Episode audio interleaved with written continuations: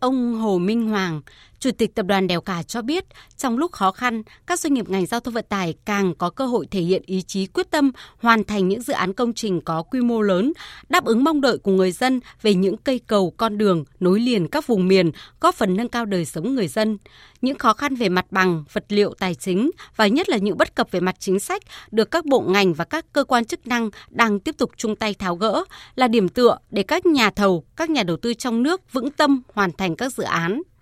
Theo ông Hồ Minh Hoàng, bản thân các doanh nghiệp ngành giao thông vận tải phải có sự khát khao làm giàu và kiên định với mục tiêu của mình trên tinh thần dám nghĩ, dám làm. So sánh với bất động sản hiện nay thì rõ ràng là chúng tôi có một cơ hội đem đến công an việc làm, tạo ra dòng tiền, tạo ra sức sống của doanh nghiệp hiện nay thì các cái ngành khác đang gặp khó khăn. Thì ngành giao thông chúng tôi cũng có một cái cơ hội hơn hết. Những cái mong muốn người dân cũng tạo điều kiện cho chúng tôi chứng minh được năng lực của nhà thầu Việt Nam năng lực của nhà đầu tư Việt Nam và các cái doanh nghiệp chia bùi sẽ ngọt và biết đồng hành để cùng vươn tầm sao giải quyết được những cái dự án những cái công trình cho đất nước. Nhiều ý kiến của các nhà quản lý, chuyên gia và doanh nghiệp đóng góp để phát triển hơn nữa kết cấu hạ tầng giao thông và nhận thấy đã lấp ló những doanh nghiệp xây lắp tỷ đô ngành giao thông vận tải. Đó là những doanh nghiệp tư nhân và doanh nghiệp nhà nước cùng liên danh hợp tác để có thể tham gia được các dự án lớn, quy mô lớn trong tương lai. Thiếu tướng Nguyễn Hữu Ngọc, tư lệnh binh đoàn 12, chủ tịch kiêm tổng giám đốc Tổng công ty xây dựng Trường Sơn nhìn nhận về năng lực của các doanh nghiệp giao thông vận tải trong nước. Hiện nay, cái định vị của doanh nghiệp xây dựng hạ tầng hàng không thì trong những năm qua đã hình thành các doanh nghiệp tư nhân và có một số doanh nghiệp nhà nước đã lên mạnh nhanh là các đơn vị giống như là treo cả như phương thuần như trung chính hoặc tổng một an hoặc cái trường sơn đã đảm nhận đứng đầu với các gói thầu tài đến 10 ngàn tỷ. Thì sau khi dự án hoàn thành đến năm 2025 thì chúng tôi có bộ hồ sơ đang được rất tốt để cạnh tranh tham gia các công trình từ từ từ 10 đến 15 ngàn tỷ. Ưu điểm của doanh nghiệp tư nhân tham gia các dự án ngành giao thông vận tải được Phó Giáo sư Tiến sĩ Trần Trùng, Chủ tịch Hiệp hội các nhà đầu tư công trình giao thông đường bộ Việt Nam chỉ rõ, đó là quản trị hiệu quả, tiến độ nhanh và không bị đội vốn. Hiệp hội là nơi tập hợp các doanh nghiệp ngành giao thông sẽ tiếp tục nỗ lực để đầu tư các dự án công trình với sự đồng hành của nhà nước, đưa các công trình dự án về đích đúng tiến độ, mang lại lợi ích chung cho toàn xã hội.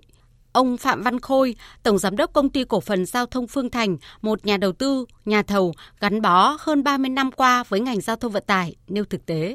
thì như cái pháp vân của vẽ mặc dù khó khăn công tác giải phóng mặt bằng như vậy chúng tôi chỉ làm trong vòng 2 năm, hai năm rưỡi là chúng tôi đã hoàn thành dự án này mà đầu tư theo hình thức công. Thì chắc chắn công tác giải phóng mặt bằng của Hà Nội thì không có dự án nào dưới 4 đến 5 năm. Thì chúng tôi cũng đã phải vận dụng rất là nhiều những cái cơ chế, những cái sáng tạo, kinh nghiệm của chúng tôi, đưa ra rất nhiều những cái giải pháp về công nghệ, về kỹ thuật, thi công vừa đảm bảo tiến độ, vừa đảm bảo chất lượng và có cái hiệu quả chung. Một cái dự án thành công phải đưa ra hiệu quả chung cho xã hội, cho doanh nghiệp và cho người tham gia giao thông.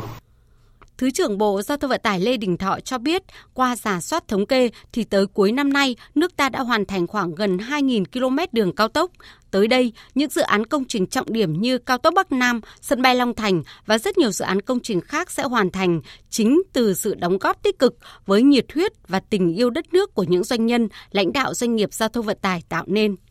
Doanh nghiệp của ngành giao thông vận tải cũng đã có những cái chăn trở, có những cái đóng góp có những cái hành động rất là thiết thực, cùng với ngành vượt qua những khó khăn, thách thức, chúng ta phục hồi để phát triển kinh tế và có thể nói là thể hiện của ý chí của ngành giao thông, ý chí của các doanh nghiệp. Không sợ khó, không sợ khổ, mà sẽ bằng mọi giá sẽ vượt qua. Và cũng mong là quá trình hợp tác ở đây nó mang tính chất được toàn diện, sâu rộng, hiệu quả, thiết thực giữa cơ quan quản lý nhà nước và các doanh nghiệp doanh nhân, thủ lĩnh các doanh nghiệp ngành giao thông vận tải quyết tâm đổi mới tư duy, áp dụng công nghệ sáng tạo, phát triển ngành giao thông vận tải trong giai đoạn tới, xứng đáng với vị thế của những doanh nghiệp ngành giao thông vận tải gắn với sự nghiệp đi trước mở đường vì một đất nước giàu mạnh, một Việt Nam hùng cường trong tương lai.